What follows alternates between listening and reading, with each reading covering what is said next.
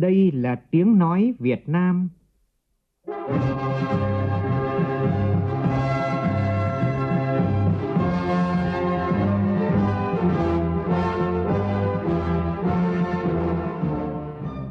là tiếng nói Việt Nam,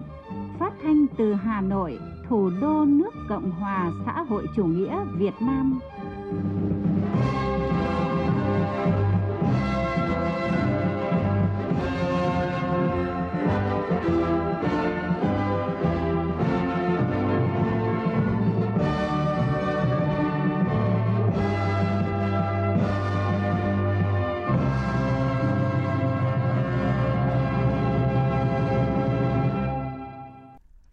Kính chào quý vị và các bạn. Mời quý vị và các bạn nghe chương trình Thời sự chiều của Đài Tiếng Nói Việt Nam với những nội dung đáng chú ý sau.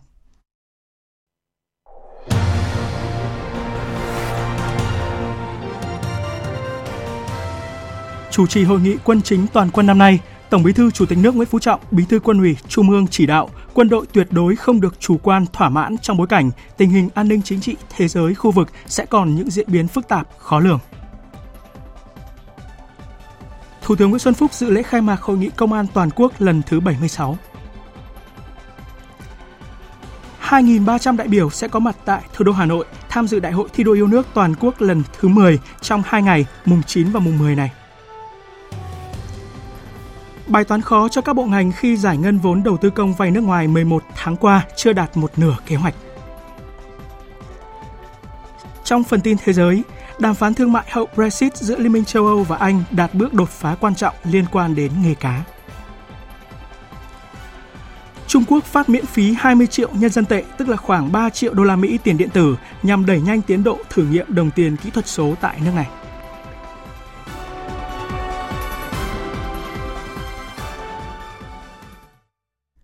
Bây giờ là nội dung chi tiết. Sáng nay tại Hà Nội, Quân ủy Trung ương Bộ Quốc phòng tổ chức hội nghị quân chính toàn quân năm nay. Phát biểu chỉ đạo hội nghị, Tổng Bí thư Chủ tịch nước, Bí thư Quân ủy Trung ương Nguyễn Phú Trọng nhấn mạnh không được chủ quan, thỏa mãn với kết quả đạt được, tuyệt đối không để bị động bất ngờ, đặc biệt phải đấu tranh chống các biểu hiện cơ hội chủ nghĩa cá nhân, giảm sút niềm tin, mơ hồ, mất cảnh giác, không để suy thoái tự diễn biến, tự chuyển hóa trong quân đội. Phản ánh của phóng viên Hoàng Dũng. Báo cáo tại hội nghị cho biết, năm 2020, Quân ủy Trung ương, Bộ Quốc phòng đã lãnh đạo chỉ đạo toàn quân nỗ lực phấn đấu vượt qua mọi khó khăn, thách thức, hoàn thành toàn diện các nhiệm vụ, nhiều nhiệm vụ hoàn thành tốt, một số nhiệm vụ hoàn thành xuất sắc, tạo bước chuyển biến mạnh mẽ trên các mặt công tác. Nổi bật là thường xuyên nắm chắc tình hình, chủ động, nhạy bén, kịp thời tham mưu với Đảng, Nhà nước, kiên quyết linh hoạt, xử lý thắng lợi các tình huống, không để bị động bất ngờ. Đặc biệt, trong phòng chống dịch bệnh COVID-19 và tìm kiếm cứu nạn, khắc phục hậu quả bão lụt, cán bộ chiến sĩ toàn quân không quản ngại khó khăn gian khổ hy sinh, luôn gắn bó máu thịt với nhân dân, kịp thời có mặt ở những nơi gian khó, khẳng định vai trò của đội quân chiến đấu, đội quân công tác, đội quân lao động sản xuất, xứng đáng là quân đội của dân, do dân, vì dân, làm tỏa sáng hình ảnh bộ đội cụ Hồ thời kỳ mới.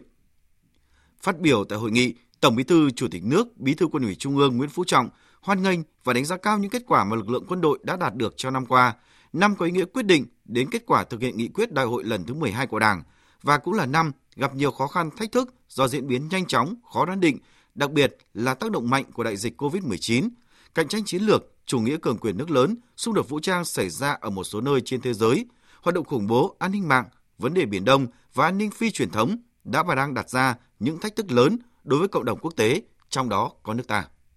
Quân ủy Trung ương Bộ Quốc phòng đã thực hiện tốt chức năng tham mưu với Đảng, Nhà nước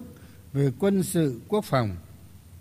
thường xuyên nắm chắc tình hình, nhạy bén trong công tác nghiên cứu, dự báo, kịp thời đề xuất các chủ trương, đối sách đúng đắn, xử lý hiệu quả các tình huống, không để bị động bất ngờ. Chủ động tham mưu, bảo vệ vững chắc chủ quyền biển đảo và hoạt động kinh tế biển, phối hợp chặt chẽ với các ban, bộ, ngành, trung ương và các địa phương, triển khai thực hiện có hiệu quả các nghị quyết kết luận của bộ chính trị về chiến lược quân sự quốc phòng. Đặc biệt, trong phòng chống bão lũ tại miền trung, các đồng chí đã huy động hàng trăm nghìn lượt bộ đội dân quân tự vệ, thực hiện và vận dụng linh hoạt phương châm bốn tại chỗ, tổ chức sơ tán nhân dân tích cực tìm kiếm người mất tích, nhanh chóng khắc phục hậu quả, giải quyết kịp thời các chính sách, được sự ủng hộ và đồng thuận cao trong nhân dân.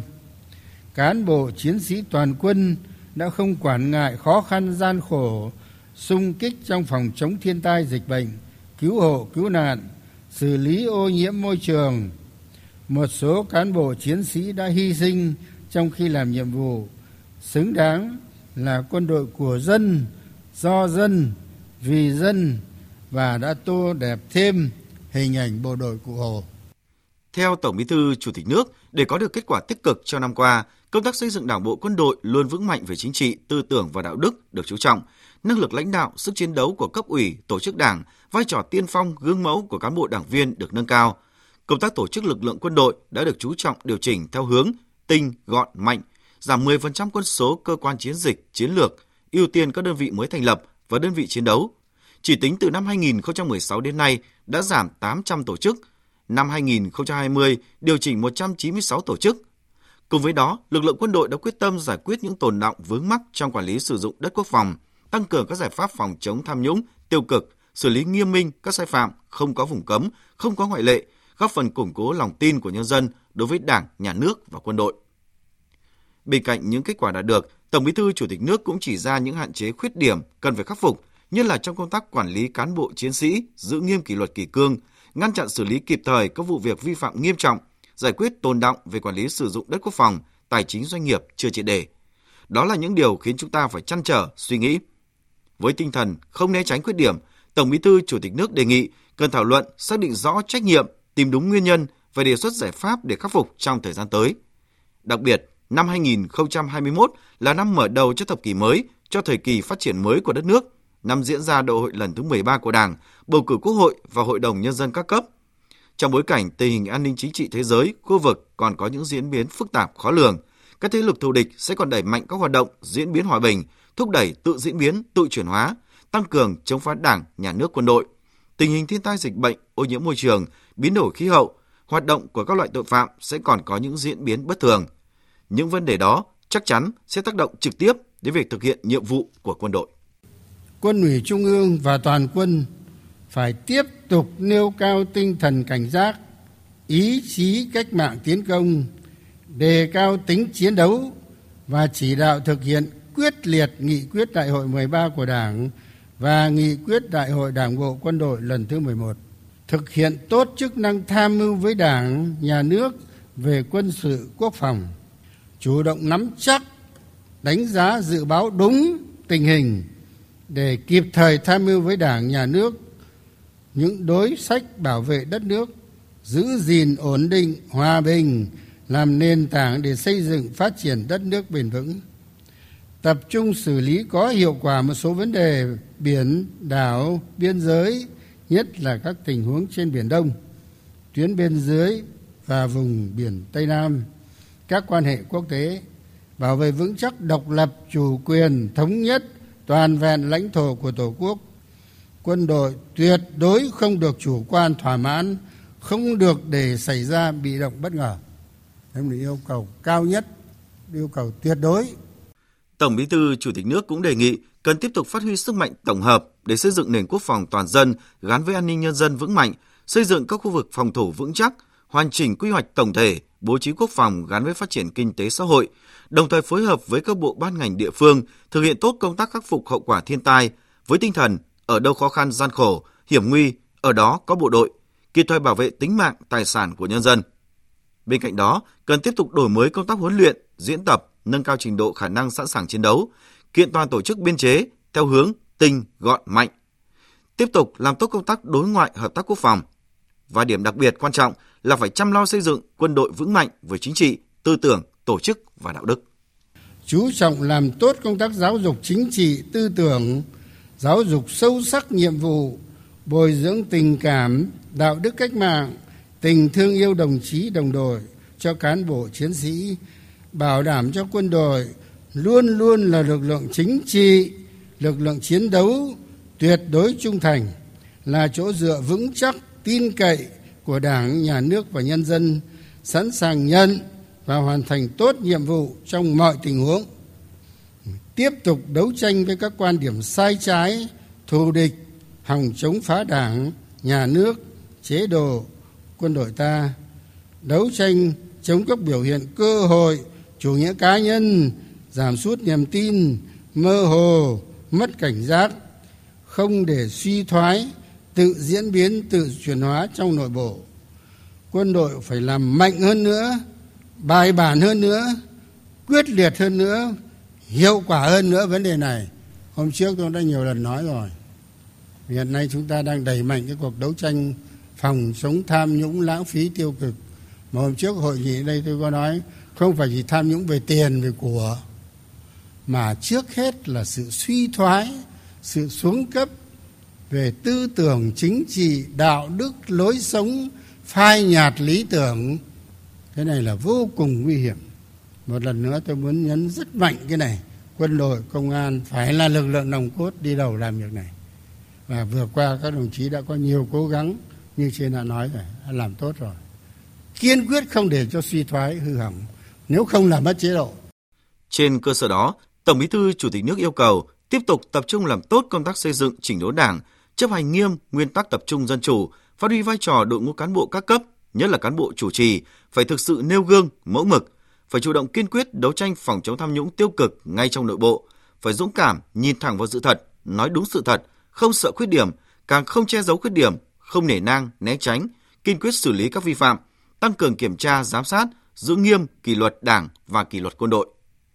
Năm 2020 đang dần khép lại với rất nhiều các sự kiện và những khó khăn trở ngại. Tuy nhiên, cũng là năm để lại nhiều dấu ấn tốt đẹp, sâu sắc trong toàn Đảng, toàn quân, toàn dân ta và bạn bè quốc tế với những thành quả rất quan trọng và nhiều bài học quý. Tổng Bí thư Chủ tịch nước tin tưởng với tinh thần đoàn kết, dân chủ, đổi mới, trách nhiệm, quyết tâm cao, nhất định Quân ủy Trung ương, Bộ Quốc phòng và cán bộ chiến sĩ toàn quân sẽ hoàn thành thắng lợi nhiệm vụ năm 2021, mãi mãi xứng danh bộ đội Cụ Hồ và sự yêu mến tin cậy của Đảng, Nhà nước và nhân dân. Nhân dịp này, Phó Chủ tịch nước Đặng Thị Ngọc Thịnh đã trao tặng huân chương bảo vệ Tổ quốc hạng nhất tặng quân đội nhân dân Việt Nam. Sáng nay tại thành phố Hồ Chí Minh, Đảng ủy Công an Trung ương Bộ Công an tổ chức khai mạc hội nghị công an toàn quốc lần thứ 76. Thủ tướng Nguyễn Xuân Phúc đã tới dự và phát biểu chỉ đạo. Phản ánh của phóng viên Vũ Dũng. Phát biểu tại hội nghị, Thủ tướng Nguyễn Xuân Phúc nhấn mạnh lực lượng công an nhân dân đã chủ động nắm chắc tình hình, bảo đảm giữ vững an ninh quốc gia, không để bị động bất ngờ trong mọi tình huống, xây dựng phương án kế hoạch và triển khai bảo vệ an ninh, an toàn tuyệt đối Đại hội Đảng bộ các cấp tiến tới Đại hội đại biểu toàn quốc lần thứ 13 của Đảng. Lực lượng công an nhân dân đã thực hiện tốt vai trò nòng cốt trong giữ vững an ninh quốc gia, bảo đảm trật tự an toàn xã hội, đóng góp rất quan trọng vào việc hoàn thành các mục tiêu, nhiệm vụ phát triển kinh tế xã hội và đối ngoại của đất nước, bảo vệ cuộc sống bình yên của nhân dân. Như tôi nói ở trên, thế giới, các quốc gia lân cận có cái tình trạng phức tạp như vậy, nhưng đất nước ta thanh bình là điểm đến an toàn và như vậy uy tín Việt Nam được nâng lên cũng từ đây. Kết quả đó khẳng định sự nỗ lực rất lớn của lực lượng công an. Các đồng chí đã chủ động nắm bắt, phân tích, dự báo sát đúng tình hình, thực hiện tốt chức năng tham mưu với đảng nhà nước trong hoạch định các chủ trương, chính sách, hoàn thiện thể chế và quy động các nguồn lực để bảo vệ lợi ích quốc gia, dân tộc, bảo vệ an ninh an toàn xã hội. Cho biết, nước ta trong năm 2020 có đến 3 đợt bùng phát dịch COVID-19 Thủ tướng nhấn mạnh trong việc kiểm soát được cả ba đợt dịch có vai trò quan trọng của lực lượng công an nhân dân. Thì có thể nói là các đồng chí cùng một quân đội, các đồng chí làm rất là quyết liệt. Mệnh lệnh của Bộ trưởng Bộ quan Tô Lâm được đưa ra trên tinh thần mà ông tôi đề nghị là đi từng ngõ, gõ từng nhà, ra từng đối tượng trong đợt một này. Cho nên mọi đối tượng lạ mặt, xuất hiện bất ngờ, đều được kiểm tra để không lây ra cộng đồng. Thứ hai nữa là các đồng chí cũng đã cương quyết điều tra, truy tố, xét xử một số trường hợp vi phạm trong quá trình phòng chống dịch trong đó kể cả cái việc trung tâm phòng chống chữa bệnh của hà nội đã, trong lúc chống dịch gồng mình lên như vậy, nhưng mà cái tham nhũng vẫn xảy ra, phải xử lý nghiêm và gần đây thực hiện chủ trương của chính phủ, thủ tướng chính phủ, công an thành phố hồ chí minh đã khởi tố một số cá nhân tổ chức có liên quan không thực hiện đúng quy trình phòng dịch để răng đe giáo dục chung các đồng chí đã làm cùng với sự chỉ đạo của chính phủ ở khắp phần lên công tác phòng chống dịch covid của chúng ta Còn nếu chúng ta để dịch lan tràn thì không bao giờ có cái chuyện tăng trưởng việc làm, đời sống và đặc biệt ảnh hưởng sức khỏe nhân dân. Trong thời gian tới, Thủ tướng Nguyễn Xuân Phúc chỉ đạo lực lượng công an nhân dân trong bất kỳ hoàn cảnh nào cũng phải giữ vững ổn định chính trị xã hội, bảo đảm vững chắc an ninh quốc gia, bảo đảm trật tự an toàn xã hội, phục vụ có hiệu quả nhiệm vụ phát triển kinh tế xã hội của đất nước, đấu tranh ngăn ngừa, vô hiệu hóa các âm mưu, hoạt động chống phá, kích động của các thế lực thù địch và phần tử phản động. Thủ tướng Nguyễn Xuân Phúc đánh giá cao mục tiêu làm giảm 5% số vụ tội phạm mà Đảng ủy Công an Trung ương, Bộ Công an đã đề ra. Thủ tướng lưu ý lực lượng công an phải giải quyết tốt các loại tội phạm nổi lên hiện nay như tội phạm có tổ chức, tội phạm tín dụng đen, tội phạm ma túy, kinh tế, môi trường, lừa đảo, mua bán phụ nữ, trẻ em và tội phạm mạng. Thủ tướng Chính phủ đề nghị lực lượng công an tiếp tục làm tốt hơn nữa công tác đảm bảo trật tự, an toàn giao thông, phòng chống cháy nổ. Tiếp tục phấn đấu làm giảm số vụ tai nạn, số người chết, số người bị thương, đẩy mạnh xây dựng cơ sở dữ liệu quốc gia về dân cư và dự án sản xuất, cấp và quản lý căn cước công dân. Quản lý vật liệu nổ, vận động nhân dân giao nộp vũ khí, vật liệu nổ, đấu tranh có hiệu quả với tội phạm mua bán vũ khí qua không gian mạng. Đảng ủy Công an Trung ương, Bộ Công an cần đặc biệt quan tâm công tác xây dựng Đảng, xây dựng lực lượng công an nhân dân cách mạng, chính quy, tinh nhuệ, từng bước hiện đại. Đây là nhiệm vụ then chốt giúp lực lượng công an hoàn thành tốt nhiệm vụ, tăng cường công tác giám sát, kiểm tra, kiên quyết xử lý nghiêm các trường hợp sai phạm, tiêu cực, không để một vài cá nhân làm ảnh hưởng đến uy tín và hình ảnh của lực lượng công an nhân dân. Nhân dịp này, thay mặt lãnh đạo Đảng, Nhà nước, Thủ tướng Nguyễn Xuân Phúc đã trao huân chương quân công hạng nhất tặng Thượng tướng Nguyễn Văn Thành, Thứ trưởng Bộ Công an và Trung tướng Nguyễn Văn Sơn, Thứ trưởng Bộ Công an, trao huân chương quân công hạng nhì tặng một số tướng lĩnh Bộ Công an. Thay mặt lực lượng Công an Nhân dân, Bộ trưởng Bộ Công an Tô Lâm cho biết, lực lượng Công an Nhân dân nêu cao tinh thần trách nhiệm, tinh thần phục vụ nhân dân, quyết tâm phấn đấu xây dựng lực lượng Công an Nhân dân thực sự trong sạch vững mạnh, tiêu biểu, góp phần thực hiện thắng lợi nhiệm vụ mà Đảng, Nhà nước và nhân dân giao phó. Nhân dịp này, Thủ tướng Chính phủ Nguyễn Xuân Phúc và các đại biểu tham dự hội nghị đã nhấn nút khai trương Cổng Dịch vụ Công Bộ Công an. Đây là dấu mốc quan trọng trong tiến trình xây dựng chính phủ điện tử của Bộ Công an. Vào sáng nay, Chủ tịch Quốc hội Nguyễn Thị Kim Ngân dự lễ khai mạc kỳ họp thứ 11 Hội đồng Nhân dân tỉnh Phú Thọ khóa 18. Phản ánh của phóng viên Lê Tuyết.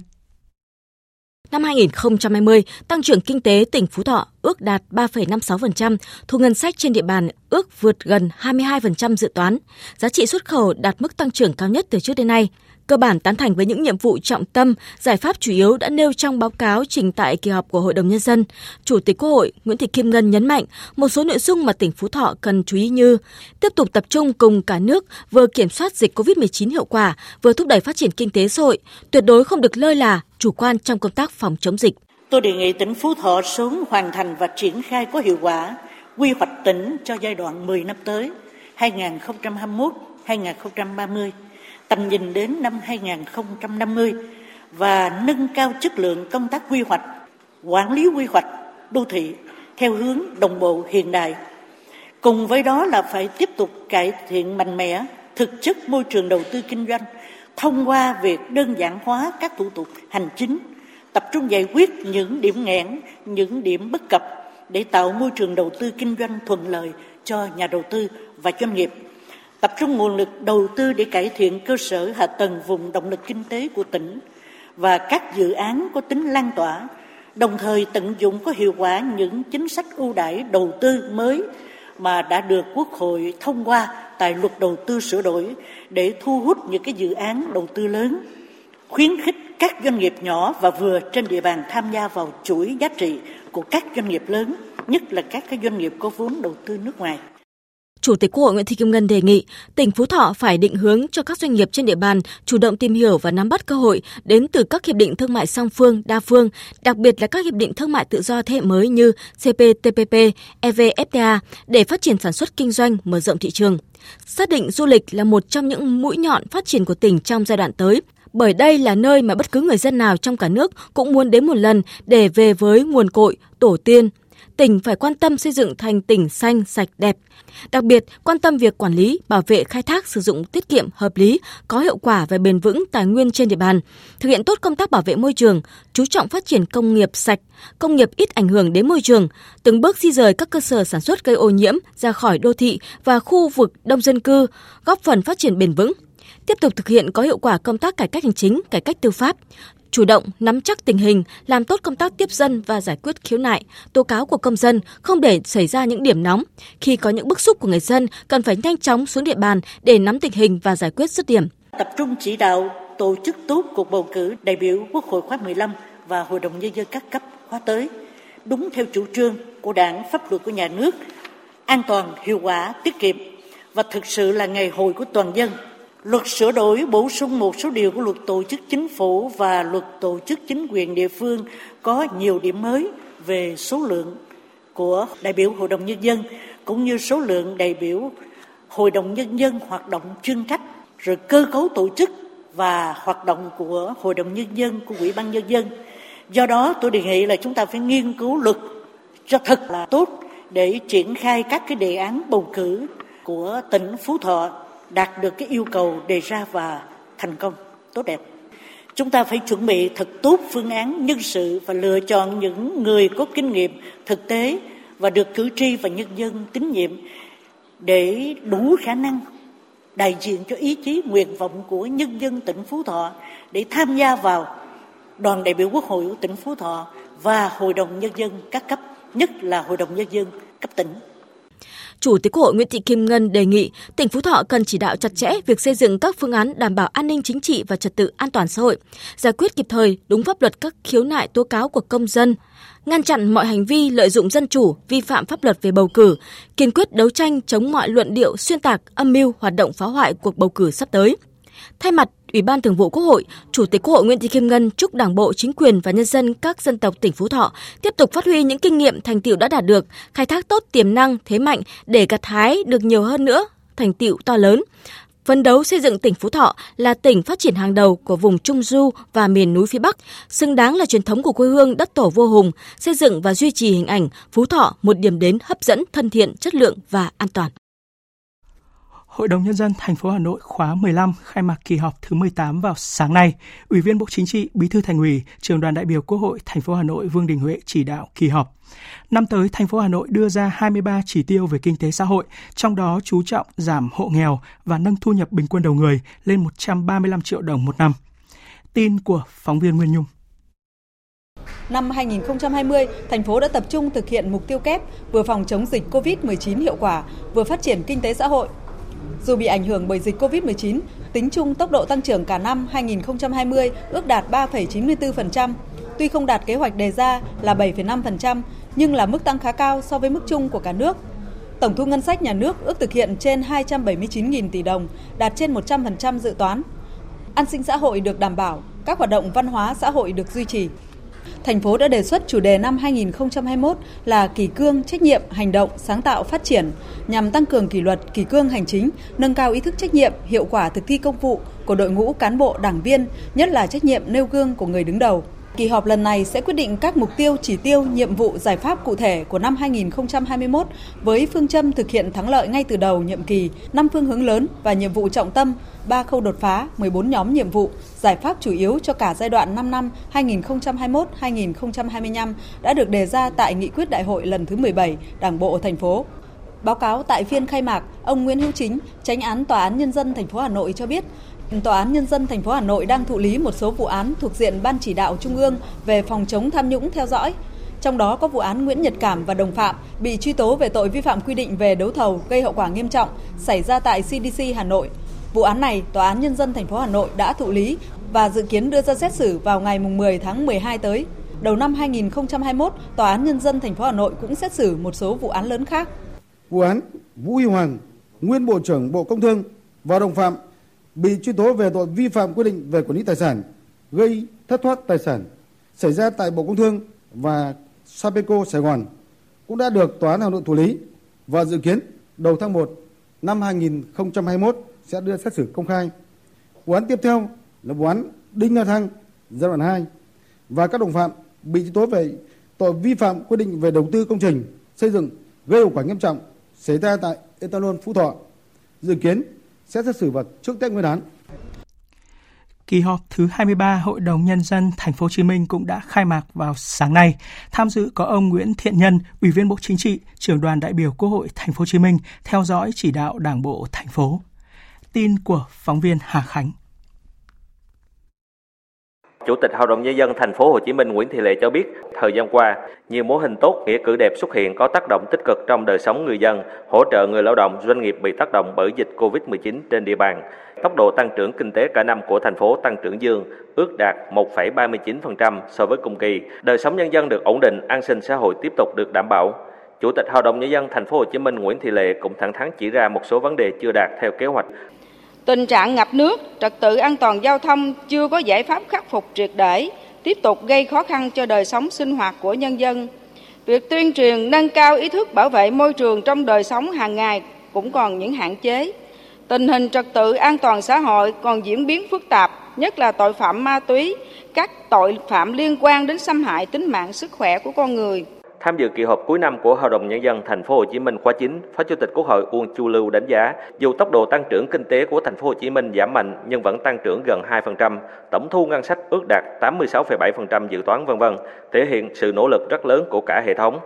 Sắp tới, thành phố Hồ Chí Minh cần tập trung kiện toàn bộ máy chuyên trách Hội đồng nhân dân khi triển khai thực hiện chính quyền đô thị, chú trọng công tác vận động nhân dân đoàn kết đồng lòng. Để thực hiện chính quyền đô thị, Hội đồng nhân dân thành phố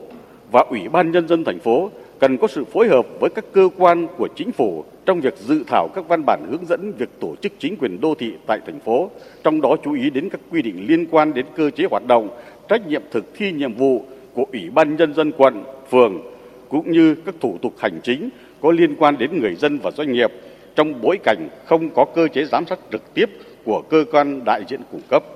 Chiều nay, các đại biểu Hội đồng Nhân dân thành phố sẽ thảo luận về tình hình kinh tế xã hội năm 2020 và nhiệm vụ giải pháp năm 2021. Dự kiến kỳ họp Hội đồng Nhân dân thành phố Hồ Chí Minh thứ 23 sẽ diễn ra trong 3 ngày, từ ngày mùng 7 đến ngày mùng 9 tháng 12. Lần đầu tiên, thành phố Đà Nẵng tăng trưởng âm gần 10%, thu ngân sách chỉ đạt 70% kế hoạch. Thông tin này được đưa ra tại kỳ họp thứ 16 Hội đồng Nhân dân thành phố Đà Nẵng khóa 9 khai mạc vào sáng nay. Tin của phóng viên Phương Cúc. Năm 2020, thành phố Đà Nẵng một số chủ trương lớn chưa triển khai hiệu quả, việc tháo gỡ vướng mắc cho doanh nghiệp có chuyển biến nhưng vẫn còn chậm. Giải ngân đầu tư công đã rất nỗ lực nhưng kết quả còn khiêm tốn so với kế hoạch. Một số hạn chế còn kéo dài trên các lĩnh vực đời sống xã hội như ô nhiễm môi trường, an ninh nguồn nước, ùn tắc giao thông, trật tự xã hội còn diễn biến phức tạp. Tinh thần trách nhiệm vì sự phát triển của thành phố trong một số cán bộ công chức chưa cao – Phát biểu tại phiên khai mạc kỳ họp này, ông Nguyễn Văn Quảng, Bí thư Thành ủy Đà Nẵng cho biết, năm 2020, thành phố đối mặt với nhiều khó khăn thách thức lớn. Những vấn đề này cần được đánh giá đầy đủ để từ đó có những giải pháp tích cực, phục hồi nhanh chóng tình hình kinh tế xã hội phát triển nhanh, bền vững trong những năm đến. Trong năm 2021, thành phố cần tiếp tục ra soát, điều chỉnh và ban hành các cơ chế chính sách để cải thiện mạnh mẽ môi trường kinh doanh, tập trung nguồn lực cho xây dựng cơ sở hạ tầng và thu hút mạnh sự đầu tư của các tập đoàn kinh tế lớn, quyết liệt triển khai việc giải ngân vốn đầu tư công. Đây là giải pháp quan trọng để chúng ta vượt qua khó khăn khi đầu tư xã hội bị ngưng trệ do ảnh hưởng của dịch bệnh và mưa lũ. Giải ngân vốn đầu tư công vay nước ngoài 11 tháng qua chưa được một nửa kế hoạch – đây là thông tin đáng chú ý nhất tại hội nghị về tình hình giải ngân vốn đầu tư công nguồn vay ODA, vay ưu đãi của chính phủ do Bộ Tài chính tổ chức sáng nay tại Hà Nội. Tin của phóng viên Bá Toàn. 11 tháng qua, các bộ ngành giải ngân vốn đầu tư công nguồn vốn nước ngoài đạt hơn 6.300 tỷ đồng, chỉ đạt hơn 45% kế hoạch đã được điều chỉnh. Như vậy, nhiệm vụ còn lại trong tháng 12 là trên 50% dự toán được cơ quan có thẩm quyền giao. Thứ trưởng Bộ Tài chính Trần Xuân Hà nhận định, Vấn đề lớn nhất làm tỷ lệ giải ngân vốn vay ODA, vay ưu đãi còn thấp là do không có khối lượng xây dựng cơ bản hoàn thành. Trong khi đó, một số dự án đã được bố trí kế hoạch vốn nhưng đang phải thực hiện các thủ tục điều chỉnh dự án nên không đủ cơ sở để giải ngân. Một số vấn đề từ phía nhà tài trợ cũng làm tỷ lệ giải ngân vốn vay ODA, vay ưu đãi còn thấp. Tháng 12 này thì nhiệm vụ còn lại thì rất là lớn, còn tới hơn 50% dự toán mà được ờ, cơ quan có thẩm quyền giao. Thế và cái tháng 12 cũng là cái tháng mà sẽ là tập trung là cao điểm ờ, trong cái việc hoàn thành các thủ tục về thanh toán, trong đó có cái việc là lập các cái hồ sơ phiếu giá để mà xác định cái khối lượng xây dựng cơ bản hoàn thành. Thế đồng thời thì là chuyển hồ sơ sang kho bạc nhà nước để thực hiện kiểm soát chi. thế và đồng thời là có thủ tục giải ngân rút vốn với các nhà tài trợ thời điểm khóa sổ quyết toán ngân sách nhà nước. Để thúc đẩy giải ngân vốn vay ODA, vay ưu đãi, Bộ Tài chính cho rằng các bộ ngành, chủ dự án cần khẩn trương hoàn tất các thủ tục về đầu tư, xây dựng, xử lý dứt điểm các tồn tại vướng mắc của các dự án đầu tư lớn, tập trung đẩy mạnh giải ngân các dự án đầu tư có tiềm năng giải ngân, các dự án đã hoàn tất các thủ tục đầu tư, công tác đấu thầu, triển khai ngay việc ký kết đối với các gói thầu đã có ý kiến không phản đối của nhà tài trợ tăng cường năng lực, tổ chức thực hiện dự án ODA ở cấp cơ quan chủ quản, chủ đầu tư và ban quản lý dự án, đảm bảo đội ngũ cán bộ quản lý dự án có năng lực, trình độ chuyên môn cao. Thưa quý vị, thưa các bạn, gần một tháng qua đã có 17 tiếp viên hàng không nước ta có kết quả xét nghiệm dương tính với virus SARS-CoV-2 trên 5 chuyến bay. Vì sao số trường hợp lây nhiễm lại nhiều như vậy? Xảy ra vi phạm trong khâu cách ly tại nhà và khu cách ly của Vietnam Airlines như vừa qua, đơn vị chức năng nào phải chịu trách nhiệm? Chủ trì cuộc họp Ban chỉ đạo quốc gia phòng chống dịch bệnh COVID-19 vào chiều nay, Phó Thủ tướng Vũ Đức Đam đã yêu cầu làm rõ những vấn đề này. Phản ánh của phóng viên Văn Hải. Theo báo cáo của Ban chỉ đạo quốc gia, từ tháng 4 đến nay, ngành hàng không đã thực hiện 307 chuyến bay, đưa 65.423 công dân về nước, trong đó phát hiện 440 người nhiễm COVID-19 tại 84 chuyến bay. Đáng chú ý là chỉ tính từ ngày 8 tháng 11 đến nay, ghi nhận 17 tiếp viên hàng không có kết quả xét nghiệm dương tính với virus SARS-CoV-2 trên 5 chuyến bay. Trước yêu cầu của Ban chỉ đạo làm rõ nguyên nhân vì sao số trường hợp dương tính khá nhiều như vậy, Ông Võ Huy Cường, Phó Cục trưởng Cục Hàng không Việt Nam cho hay. 17 tiếp viên thì có một tiếp viên là xác định là lây nhiễm chéo trong khu cách ly. 16 tiếp viên là từ 4 chuyến bay từ châu về, nghi ngờ là lây nhiễm ở trên tàu. Trước vụ việc vi phạm các quy định về cách ly diễn ra thời gian qua tại thành phố Hồ Chí Minh khiến COVID-19 lây nhiễm một số ca trong cộng đồng, các thành viên ban chỉ đạo quốc gia đã thảo luận làm rõ trách nhiệm của cơ quan chức năng. Phát biểu tại cuộc họp, Phó Thủ tướng Vũ Đức Đam nhấn mạnh, trên các chuyến bay đón công dân về nước, không thể biết chắc chắn trong khoang máy bay có người nhiễm COVID-19 hay không. Cho nên, biện pháp phòng dịch trên máy bay phải được thực hiện nghiêm ngặt như trong bệnh viện có người đang nhiễm COVID-19. Tất cả các trường hợp vi phạm phải được xử lý nghiêm. Các cơ sở cách ly đấy của quân đội, còn ngoài quân đội thì các văn bản đã nói rõ đều phải được chính quyền địa phương đồng ý chấp nhận trên cơ sở đề xuất của y tế địa phương. Và cái khu cách ly đó phải được kiểm tra đầy đủ điều kiện thì mới cho thực hiện. Và đặc biệt lưu ý, trong quá trình thực hiện cách ly thì phải thường xuyên kiểm tra lại xem nó có tiếp tục đảm bảo là sau 14 ngày cách ly tập trung ấy, thì còn 14 ngày là theo dõi sức khỏe quản lý y tế tại địa bàn, thì chính quyền cơ sở, công an, y tế phải nắm sát được trên địa bàn mình có bao nhiêu người đang thuộc diện này và ít nhất một ngày một lần phải được thăm hỏi để nắm tình hình chúng ta phải thực hiện thật nghiêm và nơi nào thực hiện không nghiêm thì phải chịu trách nhiệm. Về kế hoạch của Bộ Y tế và Học viện Quân y tuyển tình nguyện viên từ ngày 10 tháng 12 đến ngày 17 tháng 12 tiêm thử nghiệm sản phẩm vaccine COVID-19 do công ty Nanogen tại thành phố Hồ Chí Minh sản xuất, Phó Thủ tướng Vũ Đức Đam yêu cầu. Đề nghị Bộ Y tế là khẩn trương thúc đẩy tối đa cho vaccine. Polivac ấy, bây giờ là định cho ông ấy để tiến hành thử nghiệm vaccine của Nga ấy. Nga người ta đưa làm chính thức rồi. Thì cái quy trình thử nghiệm của mình các đồng chí cũng phải rút nó đơn giản đi. Thì mình phải đẩy nhanh. Thứ hai là tôi đề nghị cái chỗ mà nanogen ấy anh em nó vướng cái gì mà chủ yếu là về thủ tục thôi. Thì mình xử lý thật nhanh cho nó. Cũng theo các thành viên Ban chỉ đạo quốc gia, việc có được vaccine COVID-19 để tiêm rộng rãi cho cộng đồng sớm nhất cũng phải cuối năm 2021. Ngay bây giờ và kể cả khi đã có vaccine, người dân vẫn cần thực hiện tốt các biện pháp phòng dịch mà Bộ Y tế đã đề ra. Thi đua là yêu nước, yêu nước thì phải thi đua.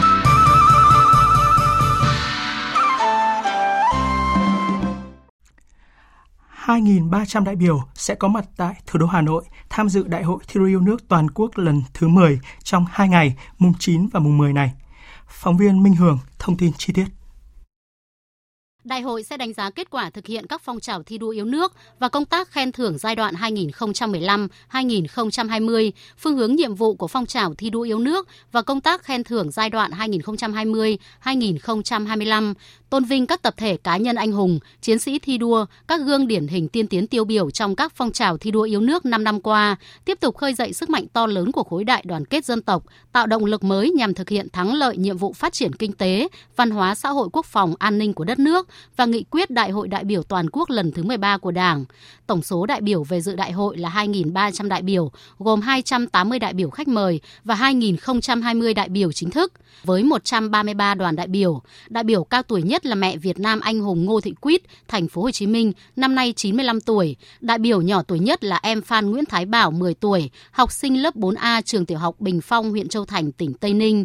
đồng chí Lê Mạnh Hùng, Phó trưởng Ban Tuyên giáo Trung ương, trưởng tiểu ban tuyên truyền Đại hội thi đua yêu nước toàn quốc lần thứ 10 cho biết. Đại hội thi đua yêu nước toàn quốc lần này không chỉ là 5 năm mà chúng ta đánh giá gắn liền với 35 năm đổi mới.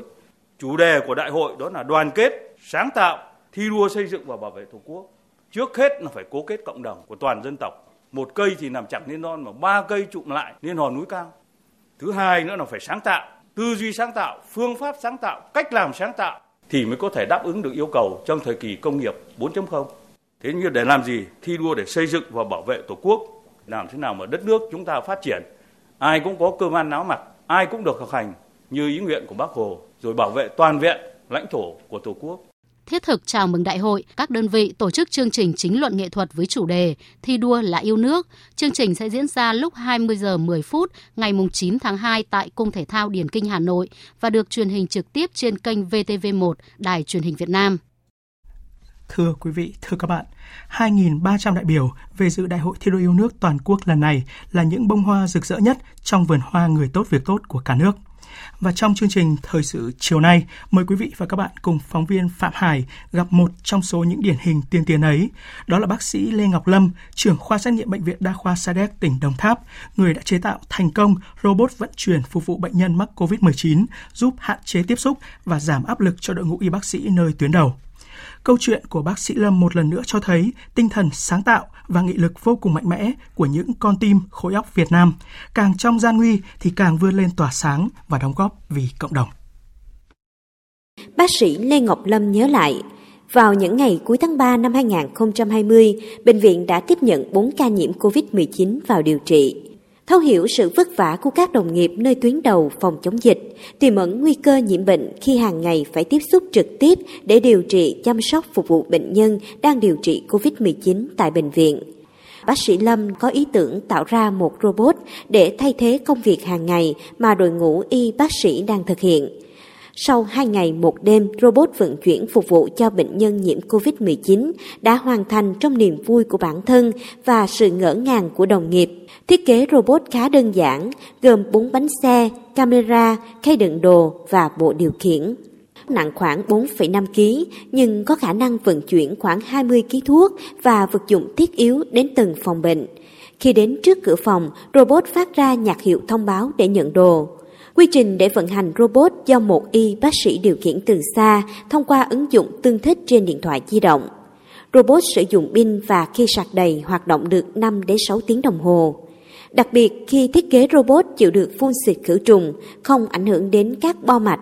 và điều quan trọng là robot có xoay chuyển linh hoạt, có thể dùng ở những nơi có địa hình chật, hẹp và chi phí để hoàn thiện robot hơn 2 triệu đồng. Số tiền này đều cho bác sĩ Lâm tự bỏ tiền ra. Quan trọng nhất cái thời điểm này tức là cái tính cấp bách về thời gian, tức là các đồng nghiệp mình đang ở tuyến đầu đang phải đối đầu với những cái nguy hiểm khó khăn để tiếp xúc với bệnh nhân ờ, Covid-19 đó, thì bằng mọi giá mình làm sao để làm được cái sản phẩm xe robot này trong thời gian ngắn nhất. Sáng chế robot của bác sĩ Lâm đang được ứng dụng trong điều trị tại khu cách ly y tế của bệnh viện. Robot không chỉ mang thực phẩm, thuốc và vật dụng cần thiết cho người bệnh, mà giúp đội ngũ y bác sĩ giảm được áp lực khi tiếp xúc trực tiếp với bệnh nhân nhiễm COVID-19. Điều dưỡng Lê Minh Trí chia sẻ. Con robot này thì phải nói là rất tiện lợi, rất hữu ích, hạn chế được cái thời gian tiếp xúc với bệnh nhân, giảm được cái khả năng lây nhiễm trực tiếp tạo một cái sự vui nhộn trong cái sự chăm sóc. Xe đó đi tới đâu á bấm chuông pin pin pin mất bệnh nhân vui lắm. Và một cái điều đặc biệt nữa mà làm cho anh em tập trung tất cả vào chuyên môn cho công tác tốt hơn tận tụy, nhiệt huyết với công việc, chia sẻ những khó khăn vất vả với đồng nghiệp. Bác sĩ Lê Ngọc Lâm vinh dự là một trong những đại biểu ưu tú của tỉnh Đồng Tháp tham dự Đại hội thi đua yêu nước toàn quốc lần thứ 10 được tổ chức tại Hà Nội. Đây là niềm vinh dự đối với bác sĩ trẻ có những sáng kiến trong công tác phòng chống dịch COVID-19 thời gian qua tại Bệnh viện Đa khoa Sa Đéc, Đồng Tháp.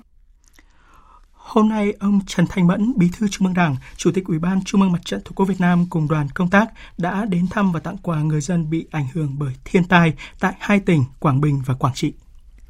Đoàn đã đến thăm, tặng 100 xuất quà mỗi suất trị giá hơn 2 triệu đồng, 5 căn nhà đại đoàn kết, mỗi nhà trị giá 40 triệu đồng cho những gia đình bị thiệt hại nặng ở huyện Triệu Phong, tỉnh Quảng Trị. Tại huyện Lệ Thủy, tỉnh Quảng Bình, đoàn đã trao tặng 3 căn nhà đại đoàn kết, mỗi nhà trị giá 40 triệu đồng cho 3 hộ dân nhà bị sập hoàn toàn do mưa bão. Thăm và tặng quà cho 100 hộ dân bị ngập lụt khó khăn của xã Lộc Thủy, mỗi suất hơn 2 triệu đồng. Ủy ban Trung ương Mặt trận Tổ quốc Việt Nam cũng đã trao tặng hai tỉnh Quảng Trị và Quảng Bình, mỗi tỉnh 5 tỷ đồng để khắc phục hậu quả mưa bão liên quan đến vụ sạt lở hơn 5.000 mét khối đất đá ở hạ lưu thủy điện Hương Điền cách đây gần một tuần. Hôm nay, Sở Công Thương tỉnh Thừa Thiên Huế đã yêu cầu Công ty Cổ phần Thủy điện Hương Điền tổ chức quan trắc theo dõi diễn biến, đánh giá mức độ an toàn điểm sạt lở. Ông Nguyễn Văn Phương, Phó Chủ tịch Ủy ban nhân dân tỉnh Thừa Thiên Huế cho biết.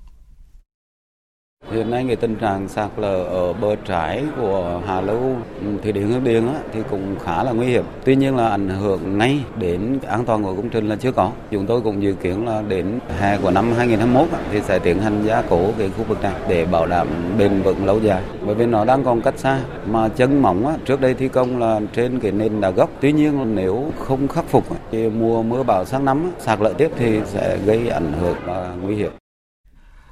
Trong khi đó, hôm nay, huyện Phước Sơn, tỉnh Quảng Nam tiếp tục mở đường đưa xe cơ giới và tìm kiếm các nạn nhân mất tích do sạt lở núi vùi lấp tại xã Phước Lộc.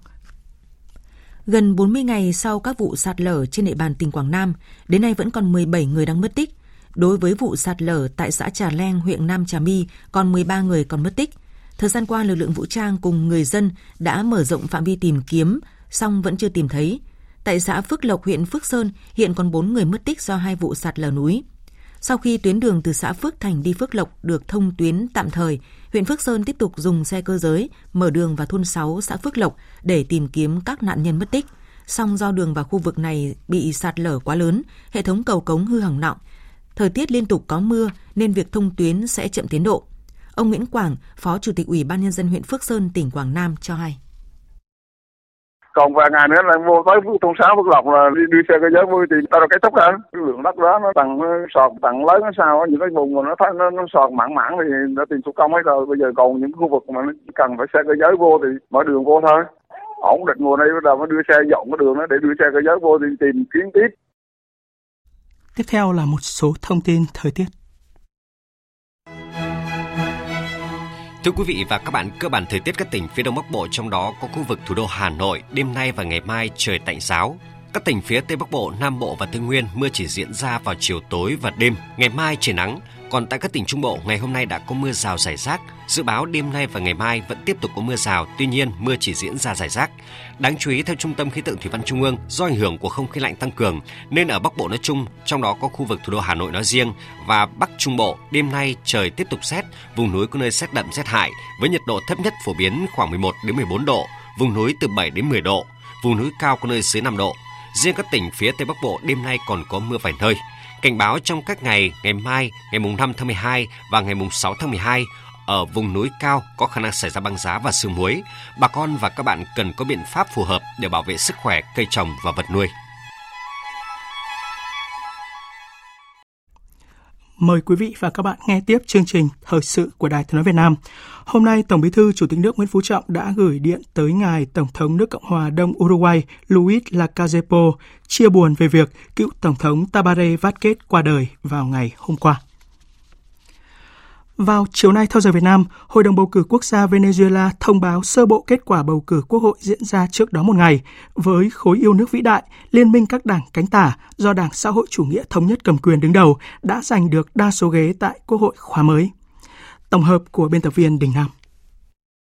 Chủ tịch Ủy ban bầu cử quốc gia Venezuela, bà Indira Alfonso cho biết có khoảng 5,2 triệu cử tri nước này đã đi bỏ phiếu, tương đương 31% tổng số cử tri đủ tư cách bầu cử,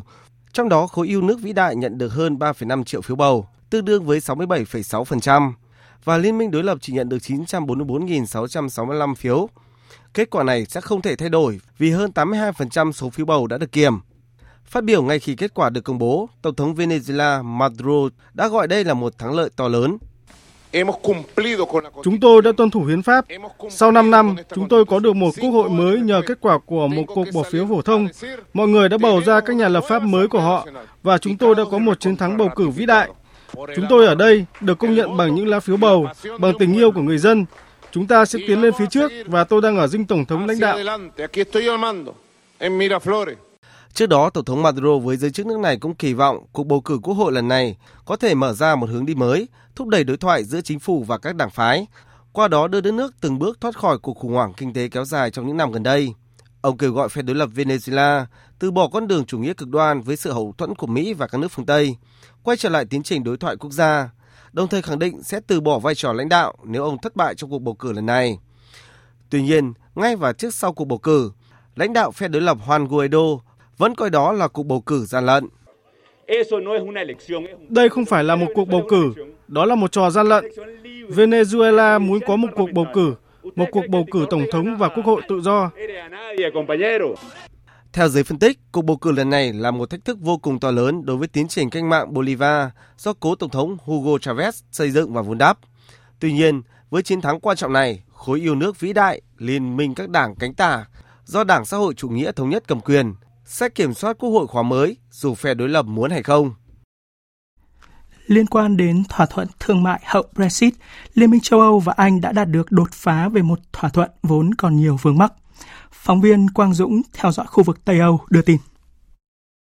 Đột phá đạt được tại Bruxelles sau khi hai phía Liên minh châu và Anh thống nhất được thỏa thuận về việc phía Anh cho phép các ngư dân châu Âu được đánh bắt cá trong vùng đặc quyền kinh tế 200 hải lý của Anh. Đổi lại, phía châu chấp nhận rằng đặc quyền này sẽ chỉ kéo dài trong từ 5 đến 7 năm, trước khi hai bên đạt được một thỏa thuận mới mà nhiều khả năng sẽ là chấm dứt hoặc hạn chế tối đa việc ngư dân các nước châu Âu được đánh bắt trong vùng biển của Anh. Hai bên dự kiến sẽ thống nhất các chi tiết của thỏa thuận này trong ngày hôm nay. Việc đạt được thỏa thuận trong lĩnh vực nghề cá được xem là một đột phá lớn, bởi đây là một trong ba bất đồng lớn nhất giữa Liên minh châu Âu và Anh suốt 9 tháng qua. Một số nước châu Âu, đặc biệt là Pháp, trong những ngày qua đã công khai tuyên bố sẽ bỏ phiếu phủ quyết bất kỳ thỏa thuận hậu Brexit nào nếu quyền lợi của các ngư dân châu Âu bị đe dọa. Hiện tại, các nhà đàm phán Liên minh châu và Anh đã bước sang đàm phán bất đồng lớn thứ hai liên quan đến việc đảm bảo các điều kiện cạnh tranh thương mại công bằng giữa hai bên. Theo dự kiến, Thủ tướng Anh Boris Johnson và Chủ tịch Ủy ban châu bà Ursula von der Leyen sẽ lại tiếp tục có cuộc điện đàm để thống nhất các bước đi tiếp theo. Hai bên đều cho biết các đàm phán đã đi vào những giờ phút cuối cùng và chậm nhất phải hoàn thành trong hai ngày tới để các lãnh đạo Liên minh châu kịp xem xét và đưa ra quyết định tại hội nghị thượng đỉnh Liên minh châu Âu diễn ra trong hai ngày mùng 10 và 11 tháng 12 tới.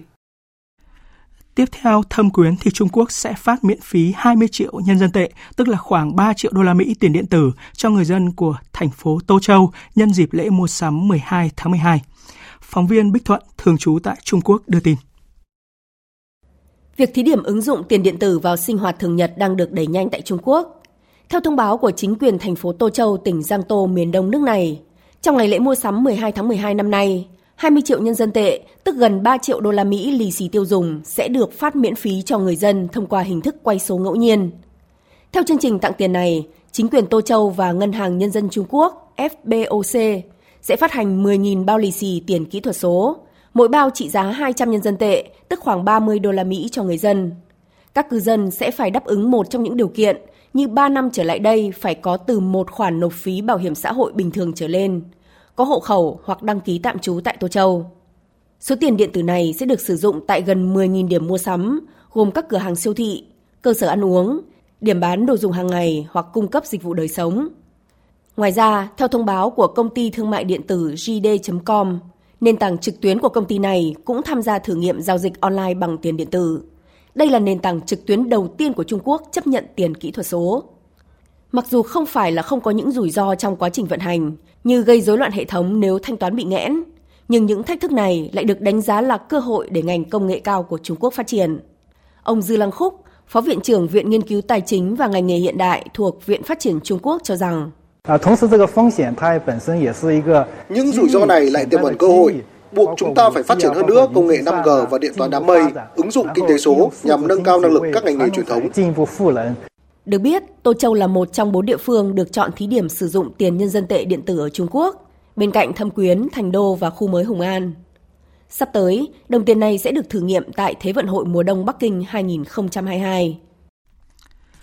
dịch bệnh COVID-19 vẫn diễn biến phức tạp trên thế giới với tổng số ca mắc trên toàn cầu đã vượt hơn 67 triệu người. Các chuyên gia y tế Australia nhận định COVID-19 sẽ tồn tại ít nhất trong vài năm và con người có thể sẽ phải tiêm vaccine ngừa căn bệnh nguy hiểm này mỗi năm, tương tự như là tiêm vaccine cúm mùa. Tiếp theo là trang tin thể thao.